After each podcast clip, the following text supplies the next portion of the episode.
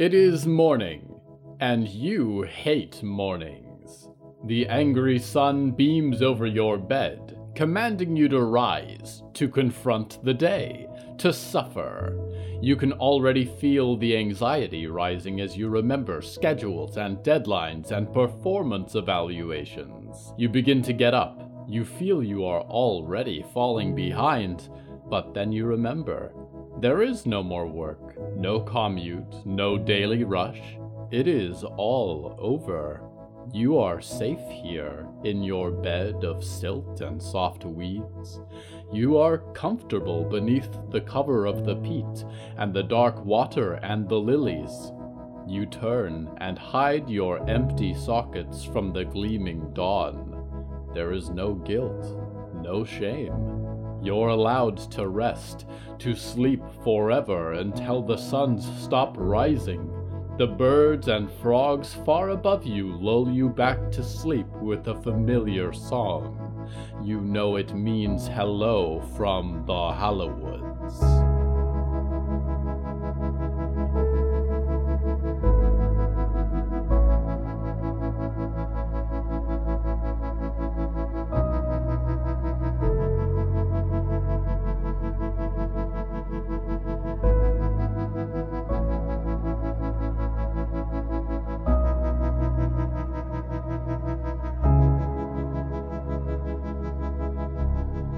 Now, I'm sitting in a tree fort. It has long been destroyed, branches snapped and left to rot. The books that it protected have swelled with rain and become a home for mushrooms. One of the covers says, Never Stop Dreaming. It overlooks a hungry pool of black water, overgrown with thick moss and reed. The theme of tonight's episode is bugs.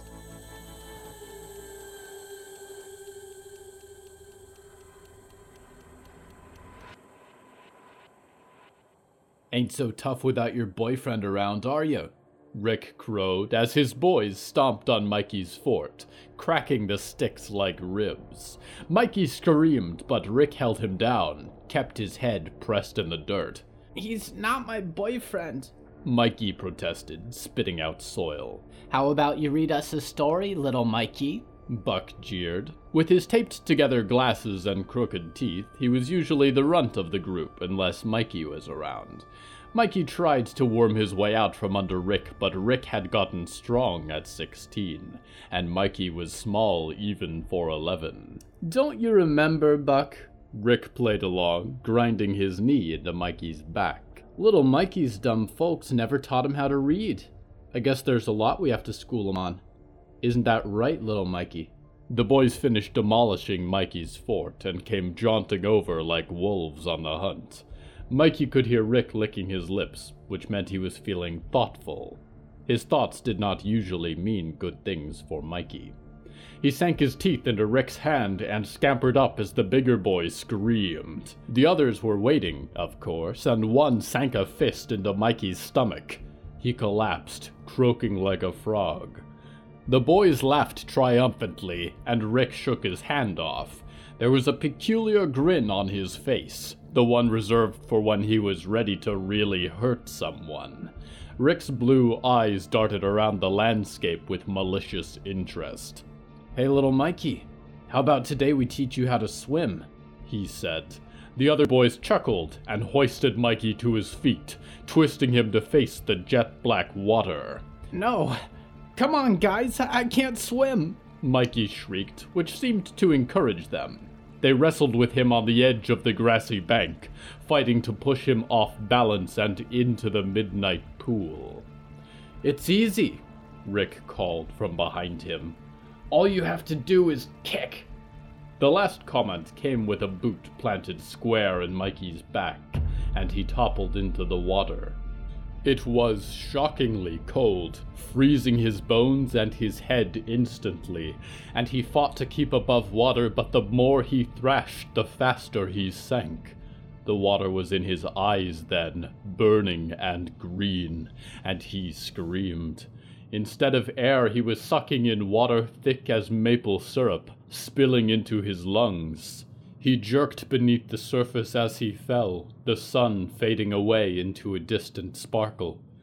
There was a horrible convulsion within him, and as his fall slowed to a gentle drift, he realized that his lungs weren't moving anymore. He tried to move, but the water was heavy and thick, and he couldn't pull away from its grasp. He stared up at a glimmer of daylight, and could almost hear the sounds of the boys echoing over the top of the bog. Victorious cheers turned to concerned calls, and finally to hushed whispers, before fading away altogether. Nobody came to help. Maybe the boys would tell his parents he was stuck beneath the lake, but just as soon they'd say they hadn't seen him. He wondered if his parents would miss him at all. They'd always made a point of letting him know he wasn't wanted. He thought he heard a voice later, the voice of the boy he knew better than anyone, the boy who had held him during the nights when his parents fought. Mikey? He was shouting, Little Mikey? The name sounded sweet on his lips. Mikey wanted to scream back that he was okay, that he was just down here, but no sound escaped from him. The sounds faded away, and later so did the daylight. Mikey watched the dim dawns turn into pitch black nights, but gave up on counting past fourteen. He wasn't sure how much time had passed when he next heard a sound. Someone was crying. He thought he recognized the voice, and for the first time in endless darkness, he was filled with a sense of urgency to wake up, to rise. Mikey pushed with his hands and felt himself shift. And the sunlight was so much closer than he first remembered. He screamed, and with a mighty shove, broke free of the mire. His eyes burned as he crashed upwards into the light, an explosion of moss and heavy water. His friend was there, curled in a ball. He was smaller than Mikey remembered, and older. He turned ghastly pale when he looked at Mikey and let out a terrible scream. It's okay, Mikey said. It's me. It's little Mikey except when he talked, he sounded all cracked and wrong. Mikey?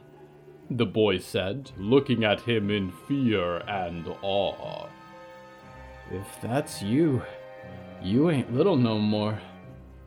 Mikey looked down at himself in confusion. His hands were spoiled like rotten apples, and he was huge. As he stepped out of the black bog, his head was almost up in the trees. I guess I'm big now, he conceded, and smiled down at the boy. I'm big, Mikey. Well, big Mikey, the smaller boy shuddered, standing up from the dirt. I think we should give Rick a visit.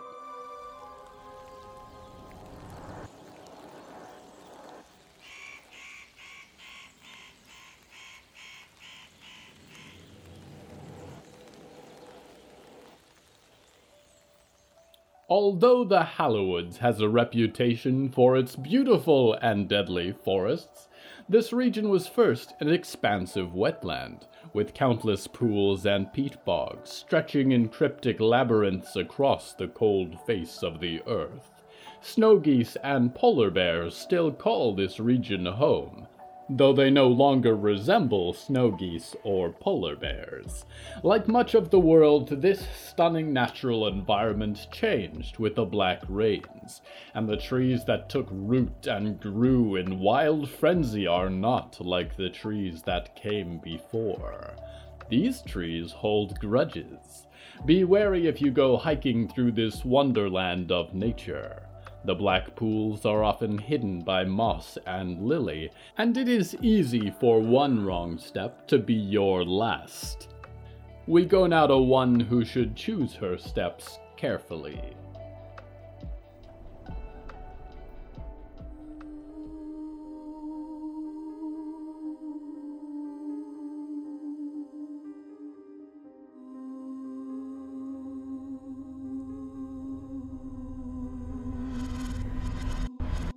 Riot drew the burnt man in sharp charcoal lines, paying attention to the symbol on his chest, the agonized twist of his body.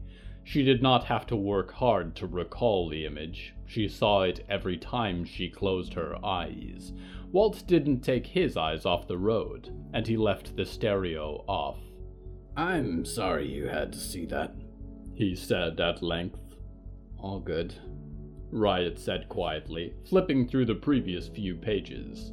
The instrumentalist had many victims, and Walt had drawn up each one. His utilitarian handwriting captured the atrocities neatly. It looks like you've seen plenty. Yeah, I hate to say it, but you do get used to it. He grimaced, running his hand under his baseball cap. Like his uniform, it proclaimed Walt Pensive's groundskeeping. Riot was beginning to understand the toll of the work. What did you do before all this? She asked, folding the book away and searching for a different topic. You know, I used to do tree service, landscaping, property management, but, uh, no dead people to deal with, Walt said. Seems like a whole lifetime ago.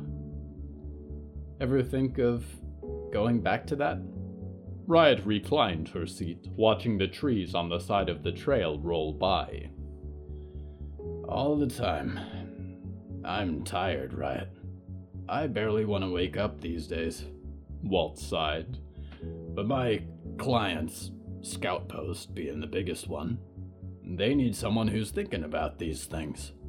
Monsters come crawling out of the woods, frogs start speaking words, a man with an instrument obsession starts killing people. There's a reason why for everything, and you need to understand the reasons if you're gonna solve the problem. That's why I'm working on that book you're holding. Riot brushed the notebook cover with her thumb, contemplating it. Yeah, I don't know if you've got a plan for taking him out. I got a couple good swings in, but I caught him off guard last time, you know? I was thinking I'll try and get Tall, Dark, and Scary to help us. You think you can? Walt raised an eyebrow. You think I can't? Riot raised hers back. I worry about putting this Diggory person in with the instrumentalist, Walt said. I'll have to see them to be sure, but it sounds like Irene's work. Irene? Riot asked, opening the book again.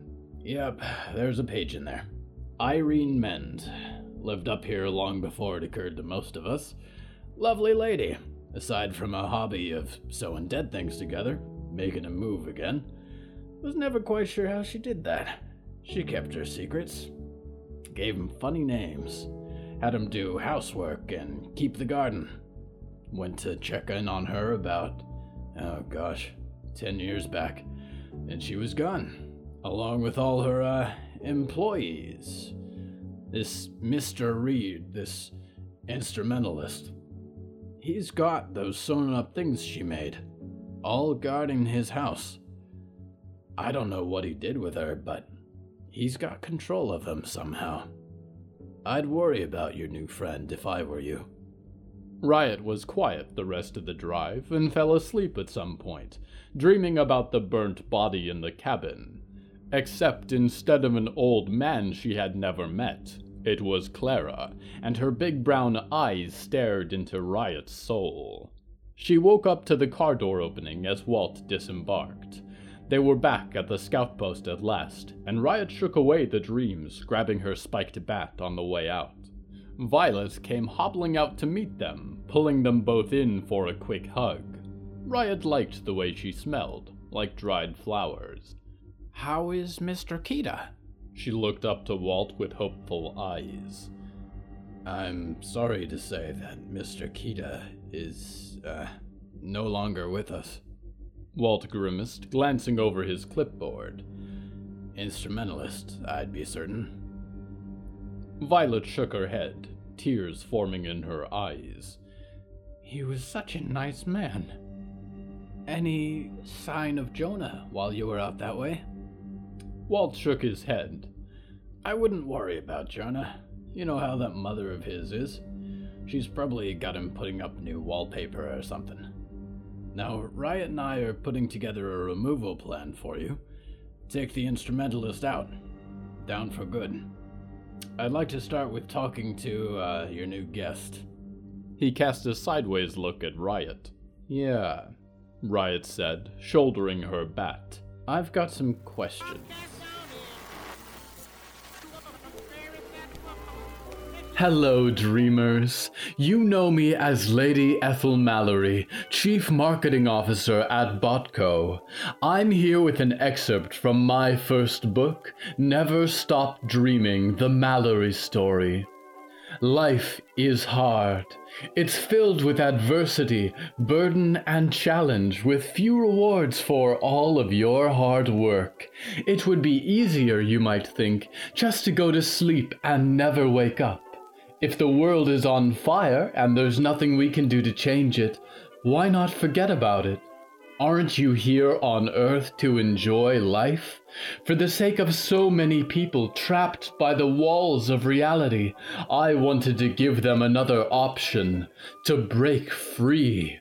The chance to explore a world built just for them, to enjoy peace of mind no matter what happens outside, and never worry again about survival. What better way is there to spend your life than having fun? From an early point in my career, I made it my mission to save as many people as I could from lives of despair and drudgery. And when I first met Oswald, I knew that he shared in my vision. What resulted was a revolution in. There are many that have gleefully helped your world into its grave, dreamers. Corrupt governments, bloated corporations, and of course you.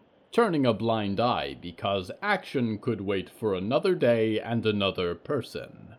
But few have contributed to the death of the planet, have encouraged sickness to flourish, have fueled the fires of production as cheerfully as marketers.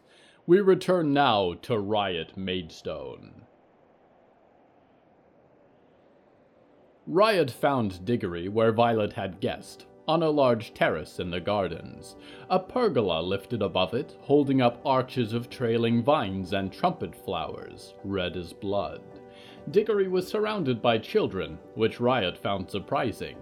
Diggory's skeletal, sewn together face would have given her nightmares when she was little. The black spiked jacket lay folded over a chair, and a girl with pigtails was examining a sleeve of tattoos that ran across one of Diggory's arms. Behind Diggory, a small boy was combing the corpse's black hair into dramatic styles. The undead guest seemed to tolerate this, and they turned to Riot as she approached, although she couldn't tell exactly where those pale white eyes were looking. Hello, Riot. Diggory said. Diggory has 42 tattoos. The girl with the pigtails interjected, as though delivering a doctor's prognosis. The dead arm was covered in small, scattered images, although she guessed they were more colorful before the skin blackened. They seemed familiar, although Riot could not place why. Oh, that's cool. Hey, could you leave us alone for a little while, kids? The children shrugged and reluctantly peeled away from the object of their curiosity, finding a new source of interest in one of the scout post dogs. Diggory watched them leave and looked to Riot with interest, a comb still stuck in their damp black hair. Hey, I wanted to thank you for helping me out back there, not getting murdered by that cloud weirdo. This is my friend Walt. Riot said, sitting in one of the rocking chairs. Walt took a similar position across from her, looking Diggory over and jotting down notes on his clipboard. Of course, Diggory said, looking to her and then to Walt, extending a hand. My name is Diggory Graves. Likewise, Walt said, wincing with the handshake. You know, it's great to meet you. I'm very interested in your uh, experience, your story. Yeah, so like, let's dive into that, Riot said, a little agitated. When we first met, you said you were going to the scout post. Why did you want to come here?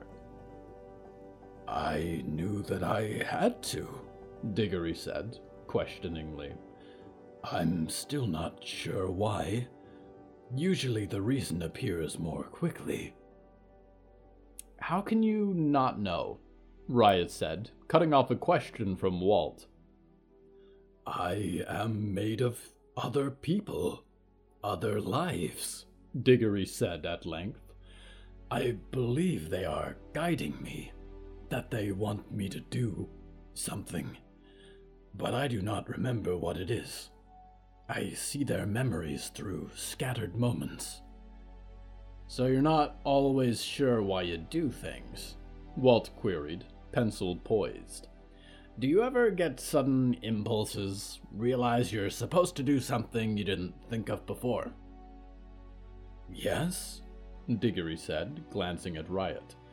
Once I find my purpose here, I expect a new direction will appear.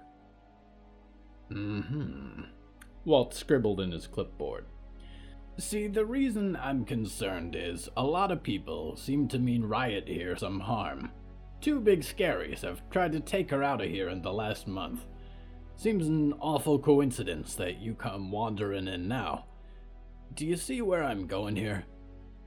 Riot was distracted, staring at the tattoos beetle, skull, anatomically correct heart. Where had she seen these patterns before? You are worried, Diggory processed. That I will remember something and wish to harm Riot? I find this unlikely. I am not a violent person. Still, you have to admit it's possible, Walt conjectured. See, I don't know if you know this, but. Oh my god, Riot said, eyes widening. Do you know my mom? Valerie Maidstone? Diggory's head turned towards them, and they appeared to slump back in the chair, white eyes flickering. Walt's hand jumped to an inside pocket of his coveralls, but he calmed as he saw no sign of movement. Diggory remained silent, lost in something that looked like a seizure. How the heck would this thing know your mom? Walt asked. My mom has a million pictures with her friend Evie. Used to play keyboard for the band? Those are Evie's tattoos. I'm almost sure.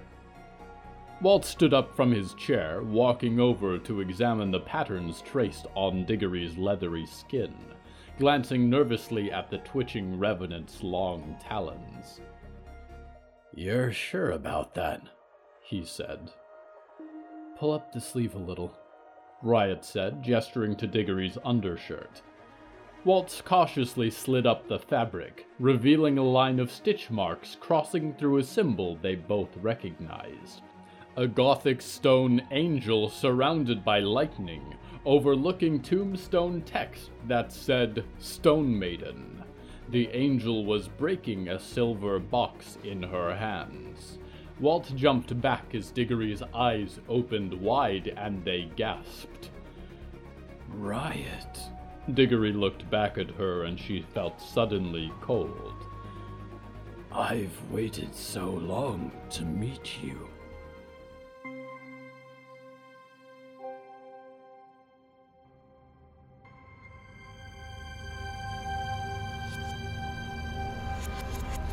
Dreamers, you may look to the cosmos and think of it as little more than a blank slate, a clean surface on which your existence rests. This could not be further from the truth.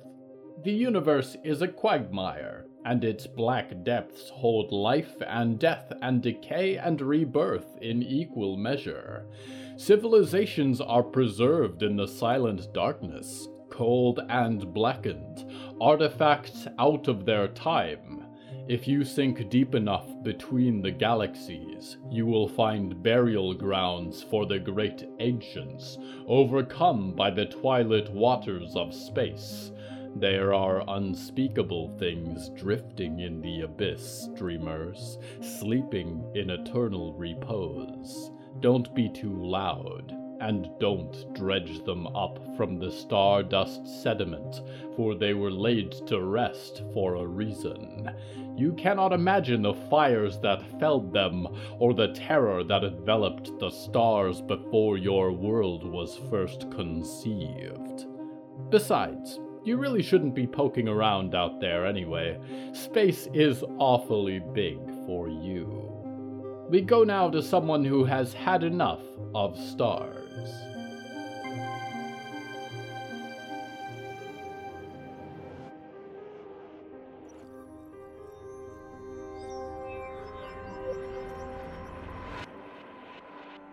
Hector did not consider himself to be a trusting person. In fact, this quality had helped him quite a bit in these parts, and he had come to embrace it. Who would have thought his early traumatic years would come back to make him a better survivor? Still, he kept going out on limbs for people, and this was what happened. You ended up hungry, heartbroken, and a little older.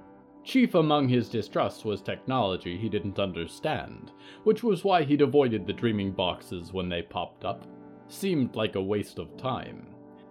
He also did not hold the copper card in his hand with high regard, because the cut text changed every time he flipped it, and he couldn't figure it out. Stay left through clearing, it said. Turn right and walk past shattered stone. He planned his steps reluctantly. It was the only plan he knew to get out of these awful, crazy colored, all consuming woods. The dogs padded behind him, not quite twins anymore. The German shepherds regarded the trees with apprehension, and Hector gave the glistening ponds and lakes a wide berth. Who knew what lurked between those oily waters? He hoped deeply, more than he should have allowed himself, that he wasn't leaving Jonah behind, that the man hadn't walked back from the dead to find himself alone in the forest. He couldn't decide if that was worse than Jonah being gone for good. He recognized at last the black pines and the spring tamaracks beyond them.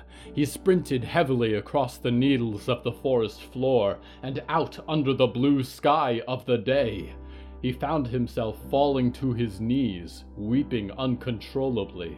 The dogs gathered around him, Heidi pushing her toothy muzzle into his face. It's all right, girls. It's all right, he told them, as much as he was reassuring himself. He glanced at the card before putting it away and realized it still displayed text. Veer west, keeping black pines to right side. Hector looked at it in disbelief. He was out of the doldrums, wasn't he? He'd escaped the endless northmost reaches. Where else would he go? Return card to Downing Hill. Look for lions. He thumbed it over curiously. Hector, go west. It had his name somehow. He didn't like that. He furrowed his brow and shoved the card back in his travel bags with the rest of his scavenged goods. That done, he stood up and checked his compass. It spun and found its direction in an orderly fashion, and he started south. It was best not to trust things you didn't understand, like a mysterious library card that knew your name. He knew exactly where he was going, he had been holding on to hope that he would come back to Zelda with her son by his side, but she needed to know that he was gone for good. Not all the details, perhaps. She didn't need to know that he was torn apart by a faceless king in a forest out of space and time, or that he had come walking back from the dead at least twice. She didn't need to know about the kiss and the passionate moments they had shared, running on adrenaline and desperation in a deadly wilderness.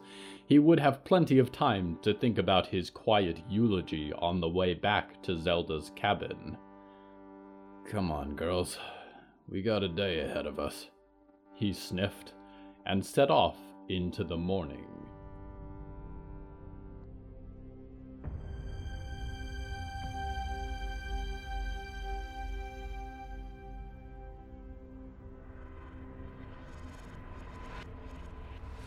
Bogs.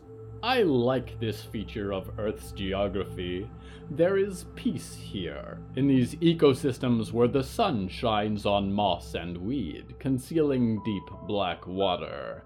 They preserve secrets about your kind, sleepers dating back thousands of years. Those ones, of course, do not dream, and do not have burning green fires for eyes like the sleepers of recent years.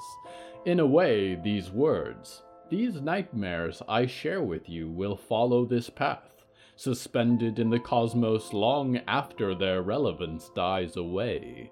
Perhaps someday in the distant future, these words too will be pulled from the mire and examined for secrets about the past. Until we are all exhumed by the future, I am your eternal host, Nickignick, waiting inexorably for your return to the Hallowoods.